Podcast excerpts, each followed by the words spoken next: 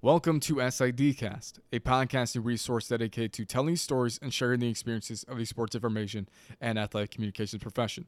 My name is David Gibson. If you could, before you get any further into today's episode, go to iTunes, Spotify, or wherever you get this podcast, leave us a rating and a review. It only takes a few minutes and it allows for the gro- show to grow uh, as we expand upon our listenership, our fan base, and as well as telling the SID story. So, uh, also be sure to go ahead and go over to Twitter and Facebook. Give us a follow at Sports Infocast on both of those platforms as well. And without further ado, let's get into today's episode.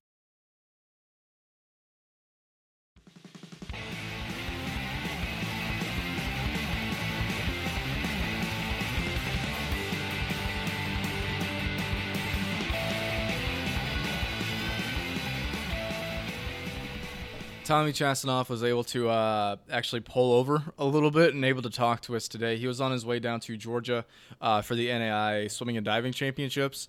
Um, we caught him pretty much at a good time. I think he, he said he just got done eating lunch or something like that and then decided to kind of relax and uh, get to us from the car. Um, what I really wanted to do was try out a new software, but we, we couldn't quite do that, so you'll have to wait for um, some new recording software. Uh, next week uh, as we get to episode 112 uh, i think it's Zencastr, and uh, I, lamar carter was able to message me and say hey we i found this thing and it's pretty good. And i was like yeah it is. So uh, i'm excited to test it out because i'm kind of an audio nerd like that. Uh, but that will be coming next week. Uh, be sure to sign up for our newsletter sidcast.fireside.fm slash newsletter. It's like a google form google doc type of thingy um, three questions, all there is. Um, and yeah, do everything that the intro said to, right to a T. That would be nice. Kind of helps the show grow a little bit. Um, and uh, yeah, and be sure to listen in and uh, enjoy today's episode. One that I'm very excited for. You guys love him. Uh, I think he's a great guy as well, and so do the people down at the University of the Cumberlands, which is in uh, Williamsburg, Kentucky, not to be confused with Cumberland University in Tennessee. Uh, they're called the Phoenix. Uh, Tommy and his staff and the whole entire department uh, are called the Patriots. Both are NAI schools in the same conference, which is kind of kind of difficult, especially when you're a high school athlete and you're like, why, why is this one school not getting it to me because you're sending it to the other school, Dave? That that's what happens. Um, when yeah, when you don't pay attention at all. But now we know the difference. And what we'll talk about today is a lot of NAI stuff. We'll talk about the difference between uh, an invitational versus a championship status sport. Uh, we'll talk about growing up through sport. He, he actually has two other brothers uh, who work in sport. One who works for the uh, Pelicans, the other one works for the 49ers. We'll get to that way later in the episode.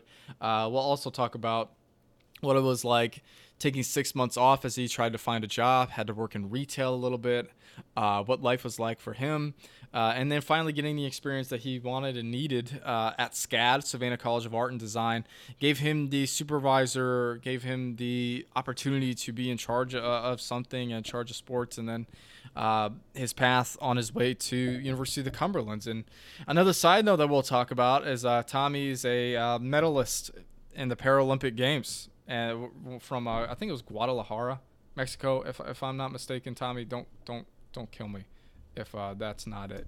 But um, we'll talk about training. Uh, he expands his specialties across a lot of events, uh, being a 100, 200, 400, 800 guy, and then um, we'll talk about what it was like for him growing up uh, with with the disability going through sport. Yes, it was Guadalajara. I just pulled it up in the Pan Amer- in the Para Pan American Games, and then um, what it was like for him, like I mentioned, growing up, going through sport, going through the job process, the the interviews, and everything like that for him. So, um, without further ado, guys, let's get to episode 111 of SIDcast with Tommy Chasanoff of the Cumberlands Patriots and his very first taste of sports information right here on SIDcast.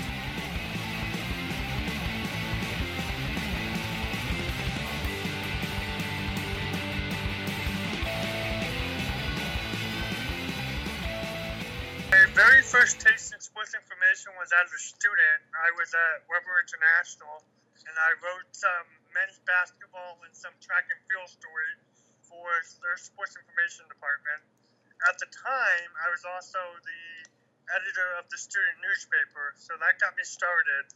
Um, during my senior year at, at Webber, I did an internship at Florida Southern with Bill Turnage um, and in the sports information department there. And from there, my interest, I knew it was something that I wanted to do, and my interest continued to grow, to grow and I continue to work in sports information ever since. What was it about Webber that kind of drew you there? I mean, was it uh, anything close to home? I mean, what was it for you? What was your sport background like growing up? Well, I'm a track and field athlete, so I got to go there, compete in track and field, competed in cross country, and then I was the student student manager slash student assistant coach for the men's basketball team while I was there my sport background is I'm a track runner. I've actually competed internationally. I competed on four U.S. teams, two World Championships, two Pan American Games. And so going there, getting to compete in track and field, as well as study sport management and marketing, and get that double major really helped me. Uh, really built the foundation for my future. You you mentioned that you were a part of the uh, Paralympic team, and um, I, I'm just curious. You won four medals in 2011. Uh, how did that feel? I mean, what was what's training like for you? What does that look like for you uh, as you compete internationally? Training was six days a week. Um, before my first competition, I got to go train out in Chula Vista at the U.S. Training Center there. So that was an incredible opportunity, getting to train with some of the best athletes from all over the United States. And then for the other championships, train six days a week.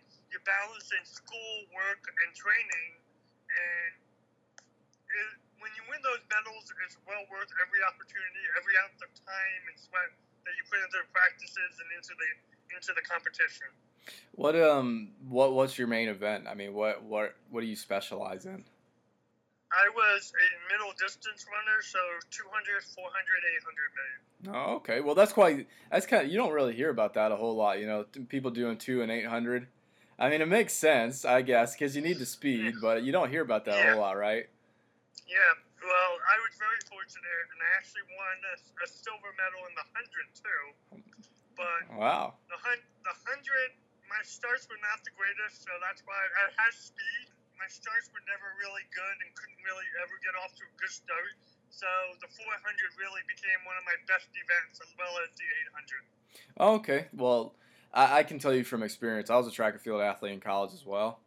And I was a 10K specialist, but for some reason I, I just I just wasn't getting it with the 10K and the 5K and everything. And then whenever we did like 5K repeats and stuff, I couldn't really keep up with the All Americans and the and like like qualifiers and everything like that. And then when we started doing 200 repeats, I was beating them. And so I love 200 repeats. So I, I can totally see with the speed and everything. I, I totally get it. But um, do you do still do any of that sort of thing today? I mean, what does your fitness life look like at this point in time? Right now, I'd like to say that I'm that I'm active. I try to be as active as I can. Try to get out and run three to four times a week.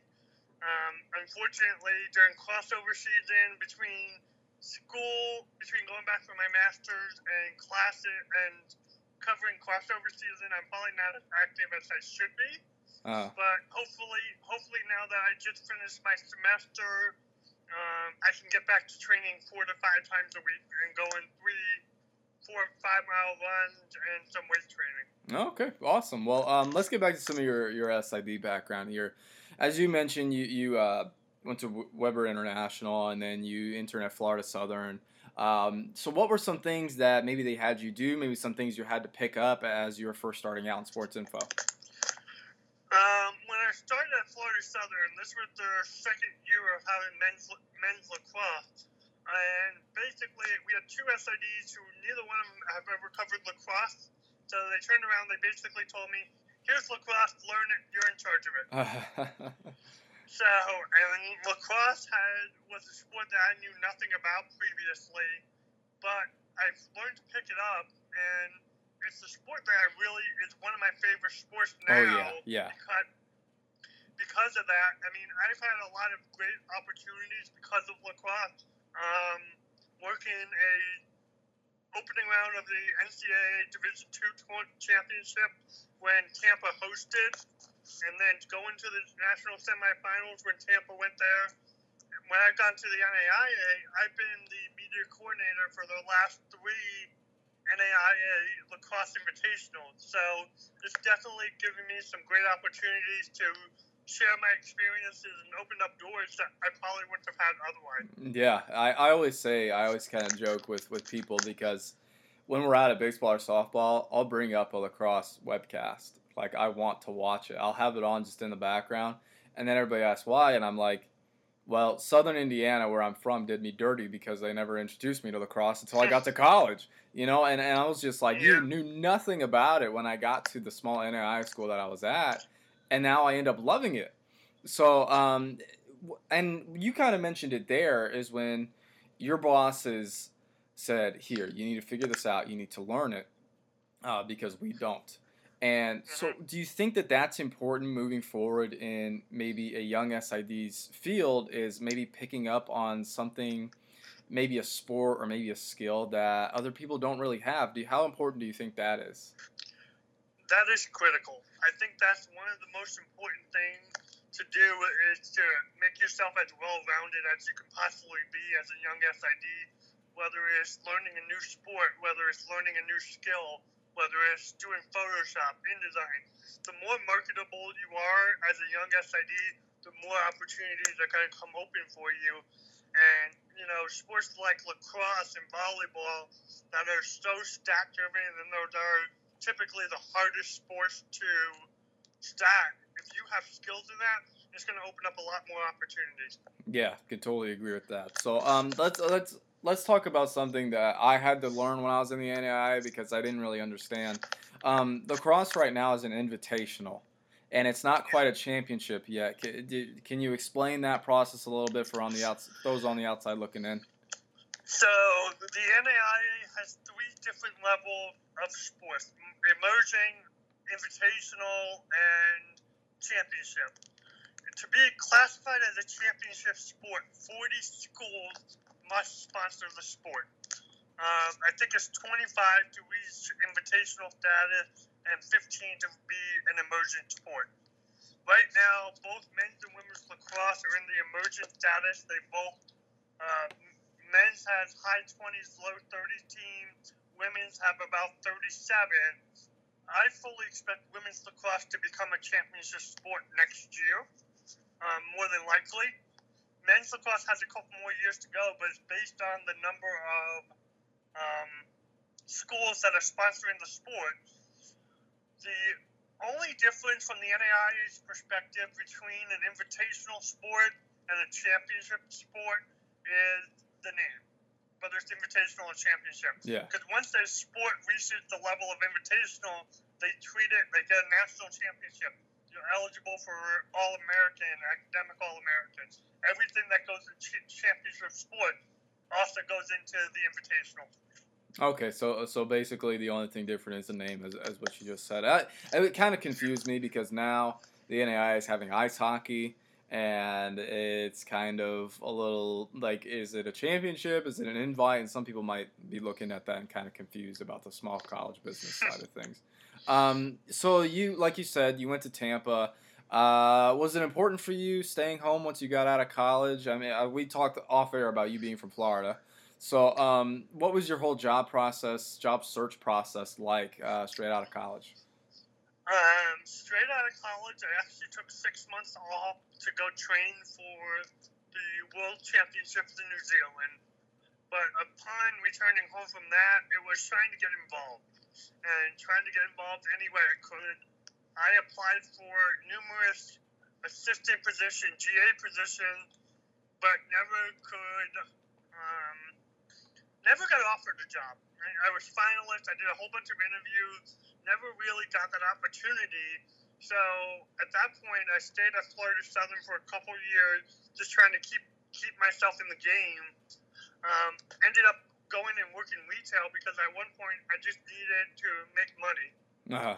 And then and then I, while I was working full time as a retail person, I still worked at Tampa part time, and it was just to get my name out there and keep my name, keep everything up to date, and wait for that opportunity to come.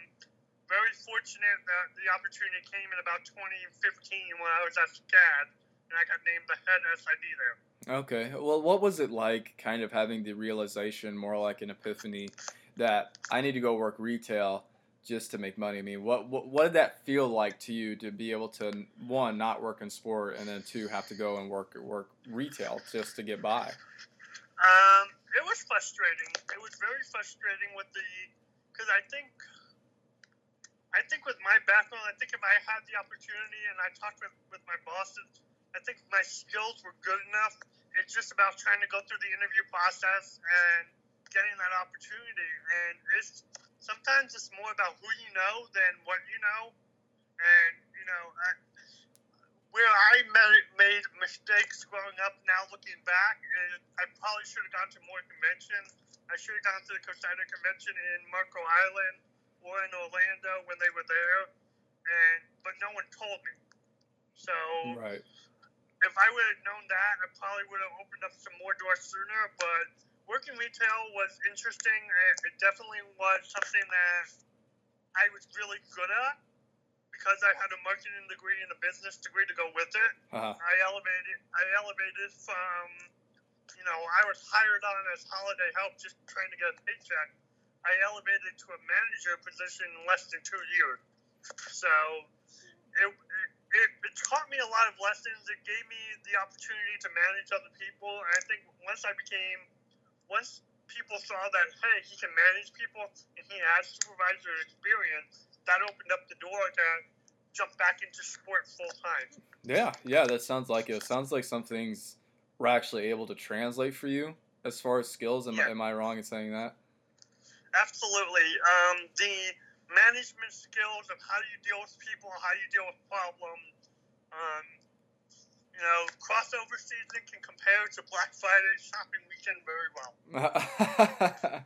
All right, awesome. Well, um, what would you say to an SID, maybe a young SID too? And well, we might get into this a little bit later, but um, what would you say to those who are maybe stuck in the process, stuck in the job searching process? Maybe they're coming up with nothing. Maybe they keep getting rejections. What would what would you say to them? You kind of alluded to it a little bit, but what more would you say? Yeah. Um, for those who are in those situations, the best advice I can give you is stay persistent. Um, don't be stay persistent because uh, for every rejection, you're probably gonna get five rejections to to one yes. Um, I think I think that's the big thing. The other thing is don't be afraid to reach out to your network. You've made connections to SIDs at other schools, whether directly or indirectly. Don't be afraid to reach out to them and try to use them as resources. Maybe not as a reference, but hey, do you know any openings? Where can, where do you think would be a good opportunity? Ask them, and also ask them, what can I do to grow to get to get into a position? Because sometimes you don't realize something's on the horizon, and another SID can say, hey, if you try to do this, whether it's Photoshop, learn this sport, or anything like that, it's going to make you more marketable for the open job. So you get you finally got that opportunity when, when you got to SCAD and everything, and it was a head job for you. Uh, what was the adjustment like, being coming from an intern, assistant, all those positions to all of a sudden you're part of a head job at SCAD? Well, it was a one man shop. So Yeah. the transition there was okay, instead of relying on other people uh, or having other people to really ask questions of, I need to figure everything else, everything out by myself.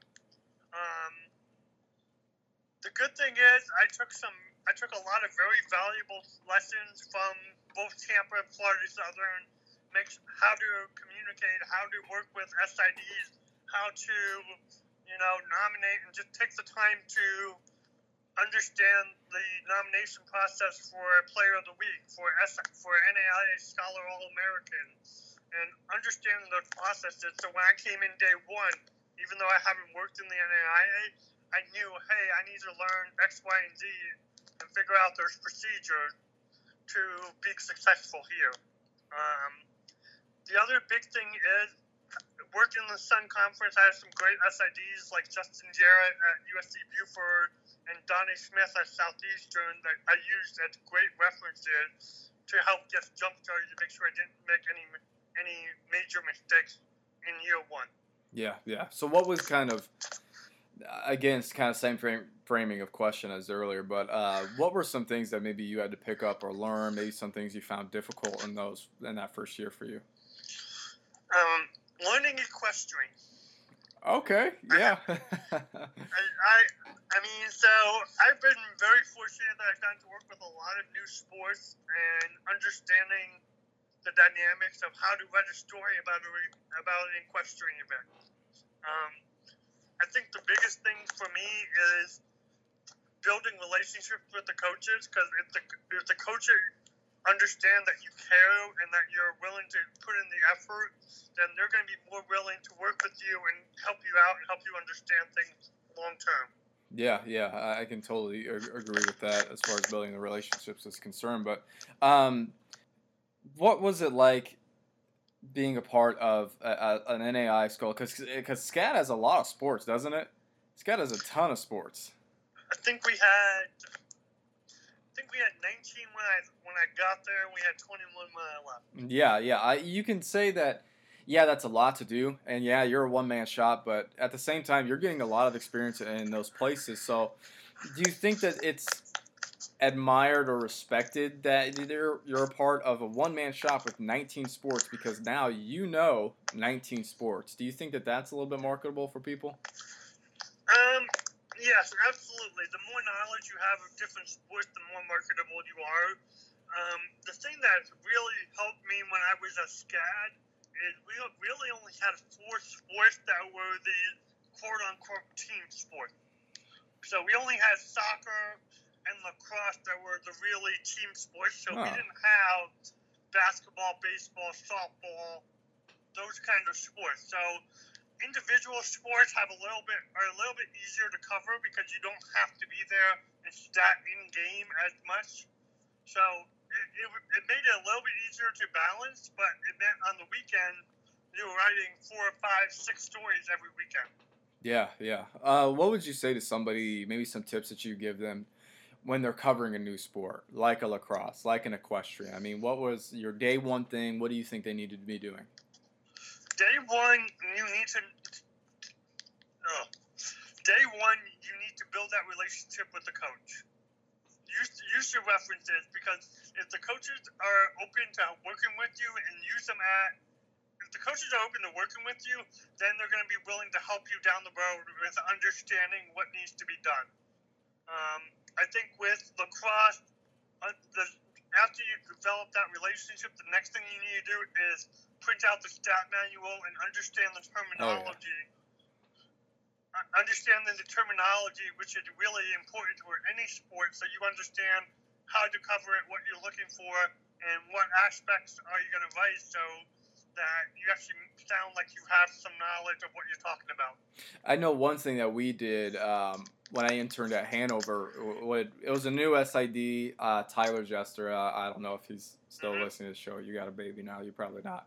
But um, what we did was because neither one of us had ever done lacrosse before, stated lacrosse. I, I watched lacrosse. I did play by play for it, but I never like statted it while I was while I was at my first college. And um, what we did was we took our two spotters, our two new spotters, and we uh, popped in a DVD, popped in a tape of one of the games last year. And what we did was we did like a we called it a ghost game, and that way we were able to get all that through.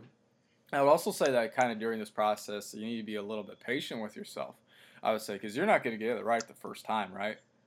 No, absolutely not. And actually, my very first year studying lacrosse, I almost didn't even worry about what caused turnovers was. yeah. Because because there were so many stats, so many things that I needed to learn that I don't. I think I think I gave five caused turnovers the entire year during my very first year, and then the next year I realized I'm a lot more comfortable. I need a. I can't miss this stat. So we got from that point forward, I had everything going forward but it took that year of adjustment. And mm-hmm. I actually did it the same way with you, but I sat down with the coach and I, I watched the game just like you did, but I watched it with one of our coaches, and he was helping me understand this is a ground ball, this isn't a ground ball, this is a cross turnover, and and so on and so forth. Was there any sort of friction with either you and the coach or you and a player, uh, maybe with those things like a cause turnover? I've had it more with parents than with coaches or players. That's fair. Yeah. yeah. I, I, sometimes parents, uh, not even parents, and I probably shouldn't say this, but we had a, a tennis uh, player who would email me and then like text me and stuff and say like, "Hey, my winning percentage is actually this." And I'm like, I type it in Stat Crew. You either won or you lost. Like it's not up to me just to randomly make up your percentage. By the way, it's it's a software that does this. So um, well, and I, I'll say this: our coaches, I developed such a great relationship with our coaches that our coaches will, if a player complains to the coach, the coach would just tell him, "Hey, you know what? He's doing. He knows what he's doing. You guys need to calm down." Yeah, yeah, that's fair. That's good. That, and that kind of all ties in with that relationship, as you as you said. Um, what are some things that maybe you could give tips to pe- to people who are uh, uh, maybe dealing with a difficult parent? And this is something we've never talked about. What what are some tips to kind of one keep your sanity because I know it can be nerve wracking, and two, uh, kind of keep the peace a little bit. Well, I think there's there's it's important to understand what the question they're asking, um, because if it's an easy fix, if it's a mistake, we are all human. We make mistakes. So, I mean, acknowledge if it's if it's a one time thing, acknowledge it. Then just say, you know, uh, thank you for your input. I talked it over with the coach, but we decided to leave it as is. If it persists, though, just remember you have you're under no obligation to talk to the parent as an SID. Yeah. It, it, it's really important that, and, and actually, we got to a point one time where it was really bad that we actually brought in the HIPAA laws. Uh, we just could not talk to them anymore. And I put it back on them and said, look, I'll talk to your player. If your if your son or daughter wants to come in and talk to me, uh, my door's open for them to have an open conversation. But at this point, I'm not talking to you anymore. Perfect, perfect. Keep it short, sweet, and like you said, I love what you said there about you don't, you're not really obligated to talk to them. That, I think that that's kind of the, the thing that people need to hear at this point. So, um, again, more of your background here. You, you got to University of the Cumberlands. Uh, what was the job process like, and uh, how, what was your adjustment from SCAD to the Cumberlands? It was a major adjustment from SCAD to Cumberland. I mean, obviously, we're going from, we're staying within the NAIA, but I'm going from a one man shop to a department that has three full time assistants, three graduate assistants. We're going from 19 sports to 31 sports, and we were going from, you know, having four team sports to having every team sport you could imagine, including including football, baseball, softball, volleyball. So that was a big of an adjustment. Um, personally, I moved from a city in Savannah, Georgia, to a little bit more rural area in mm-hmm. Williamsburg, Kentucky. So that was a personal adjustment for me. But when you work with great people and you have great opportunities, you make the most of those opportunities. Yeah, yeah, yeah. Um, so what was it like? for you moving from an office to where you had to cover everything to now you have to diversify the workload a little bit? It's it's interesting. I it requires delegation and something that I'm continuing to improve on myself. Um, I have a very great staff, but the one thing that we do is every summer we'll sit down as a staff and say, all right, who's covering what sport? And the reason I don't like keeping the same person on, I like giving staff member opportunity to change because they might need to change from the sport. They might need to want change just to grow. I mean, yeah. if you're covering soccer, if you're covering soccer last year and you want to learn volleyball, then then you should have the opportunity to cover volleyball. So I think it's important as the director to give my staff members an opportunity to grow and develop their skills just like I've had that opportunity to do as well. Perfect. And I know there's some places out there. I mean, I see job postings now to where you're solely kind of stuck with soccer and uh, you know baseball and things like that. And I think it's important to what you said. So, what would you say to maybe some seasoned SIDs that maybe don't really want to change that and maybe haven't changed that? I mean, what would you say to those types of people that uh, have stuck with the same structure for X number of years? Well, I, I think for those people, you're going to do what you need to do. You're going to do what you think works best for your department. Mhm. So, I, it's not my place to tell anyone how to run their department. I just think that as you continue to grow and develop, as technology changes, the more open-minded you are, the more opportunities you could see in growth and development, not only of yourself but of your staff as a whole. Yeah. Okay. Awesome. Well, um, let's talk a little bit something about your involvement with COSIDA a little bit. Uh, I know that you served on the diversity inclusion, goodness and wellness, things like, or uh, was it the SIDA board? I think. Um, The the NAIA side yeah. okay. Perfect. Um, so, how did you get involved in the first place? I mean, what what do you enjoy doing it? I mean, obviously you do, but what what what's special about it makes it uh, fulfilled for you? Well, it started back in my very first COSIDA convention, and it started with the COSIDA mentorship program. My very first mentor in that program was Doug Vance, who is the uh, president of the COSIDA organization. And Doug has been very instrumental as a mentor to me of, of opening up my eyes to different opportunities.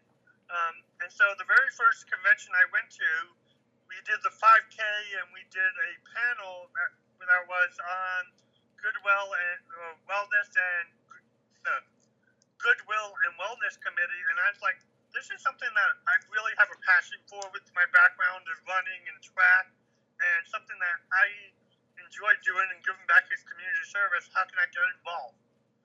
So from there, it grew to the diversity committee, which came open two years ago, I believe, with the, when they introduced that committee. And I had a couple people on the COSIDA board reach out to me and say, "Hey, Tommy, you'd be a really good person for the, with my background of being an SID that has a disability." So it's, it's an opportunity to to share my experiences, but also open up the eyes of other SIDs to what people can accomplish and not limit themselves because of a disability or or some kind of holdback. So I think that was the big thing with COSIDA. The as I gotten more involved in COSIDA, it's also important to be involved at my own level with the NAIA SIDA board. Um, I got involved on several committees, including the convention and planning, the convention planning committee, and then last summer I was elected as an at-large mem- at-large representative to represent the NAIA SIDA board this year. So it's been a fun opportunity getting to work with a great group of SIDs and help push the profession forward. You mentioned your, and we, we don't have to talk about this if you don't want to, but you mentioned your disability a, a little bit. How has that kind of played a part or played a role in your upbringing in sport and maybe even uh, in sports information? Uh, David, I'm very open about it, so Okay. I have no problem talking about it.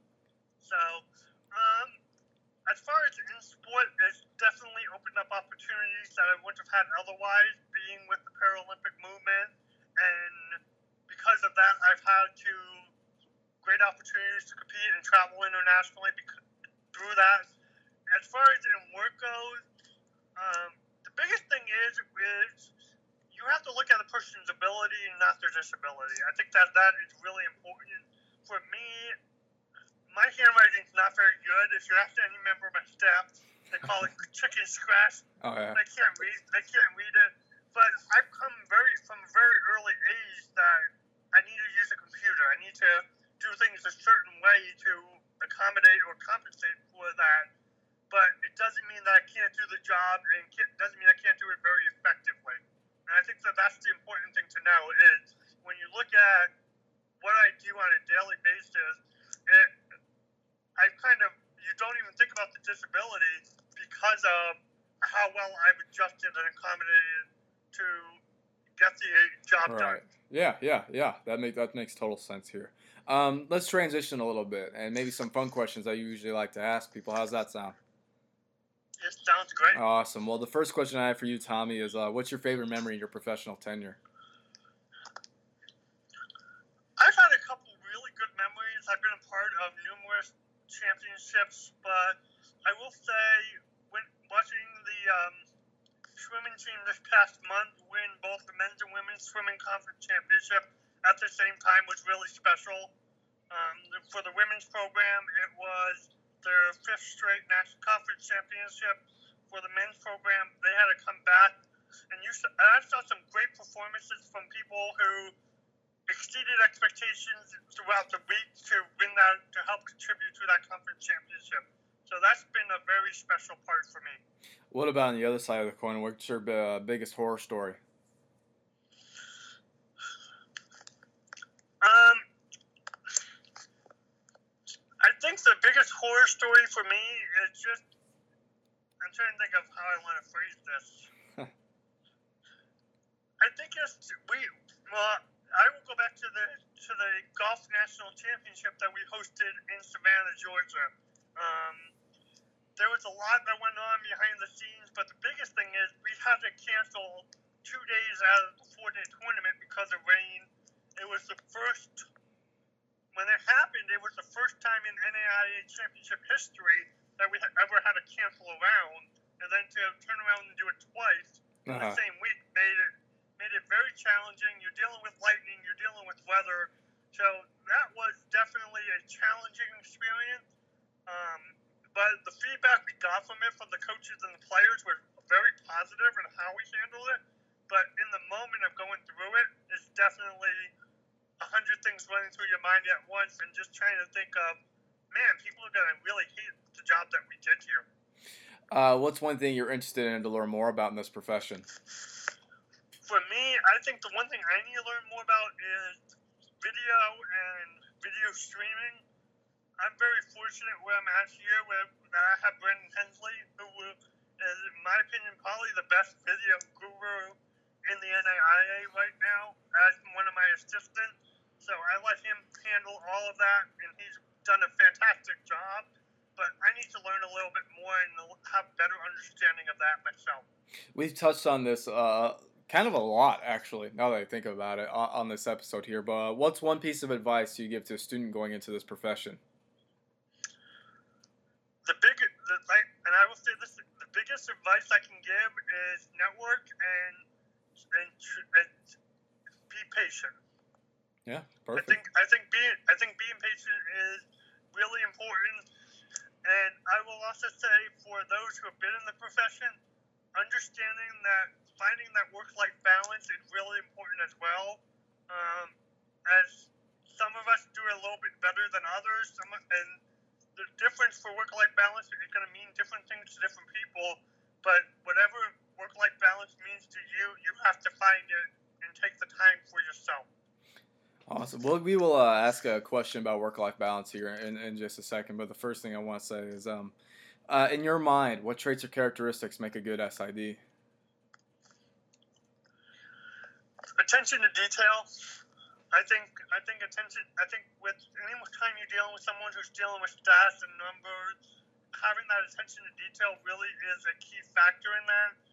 But it's also you can't just be all into the numbers. You have to have the people skills Mhm. and the relationship skills to balance that out. Awesome. Um, like you just touched on it a second ago, work-life balance. What do you do to have fun? I know it's crossover season, and, and I know that you're in a car right now. But uh, what are some things that you maybe do to relax a little bit? For me, I enjoy playing ultimate frisbee. I'm an active person, so I grew up around sports. So whether it's basketball, ultimate frisbee, um, going hiking in Kentucky, something I, that I don't get to do a whole lot in Florida. Uh huh. Um, but getting to outdoors and enjoying the weather, traveling to see my family. Um, I'm very fortunate. My, I have a great family, but we're spread out throughout the country. My brother works for an NBA team in New Orleans. My older brother works for the San Francisco 49er. So we don't get, we're on different schedules and don't get to see each other a lot, but traveling to see them is always, is always something that I enjoy. What's that dynamic kind of like? Because you don't hear about that a whole lot. About traveling or Or about uh, like a fam- your family being all involved in sport, especially pro sport like that. Yeah, um, you know, my brother works in public relations, but he does it at the NFL level. He it's something that he loves to do. My brother works for the NBA. He's uh, on more of the scouting side of stuff. But we grew up as a family that loved sport. We always knew that we wanted to work in sports, but I think each of us found our own niche within the Uh-huh. s- sports industry that we that we're all enjoying, and we enjoy what we do, and we have a great time. That that's nice to hear because my brother doesn't like sport at all. He he wants to be a police officer, so uh, it's great. It's great to hear, man. Um, well, uh, next time somebody's in the Williamsburg, uh, I'll even reach it down to the Tampa area. Uh, what's your restaurant or bar recommendation? Um. Well, Williamsburg, you have the choice of the two Mexican restaurants you like, whichever Mexican you would like would Uh-huh. be your. Um, but Tampa, I'm a person that I love the seafood, so I go to like the beach house, which is right on the beach, get to enjoy great food and great scenery. Awesome. Um, if anybody wanted to get in touch with you, maybe network with you, what'd be the best way to do it? Um, I think the best way for me to do it is to either either reach out to me on through email or through text. Uh, I think that's the best way. That I'm I'm not. I try to be active on social media, but I'm not as active as I probably should be as an SID. But email and, and phone or texting i- is really a great way to get in touch with me. Cool. Well, Tommy, we'll uh, let you get back on on the road here. I know that you're. Uh, thanks for taking the time to pull over and talk to us. Not a problem. You guys have a great day. All right. Awesome. Thank you.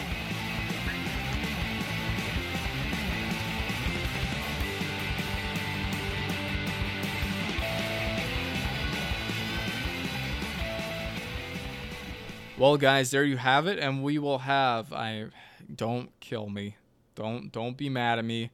Uh, Shanna, Shauna Moser from uh, UMBC in Baltimore County. Uh, she will be on the podcast to talk. They'll be sure to leave us a rating and a review. Sign up for our newsletter. Do all that stuff, and please, please, please indulge and enjoy our uh, new blogs. The Huddlers are debuting recently. So be sure to check them out over on sidcast.fireside.fm slash articles. Um, leave us a rating and a review. Follow us on social media at Sports Infocast and give Presto Sports a follow and a look as uh, they debut as our very first ever sponsor, which I'm super excited about. And uh, you guys should be too as we grow the show. Uh, anyway, guys, thank you all for listening. We hope to catch you all in the next episode.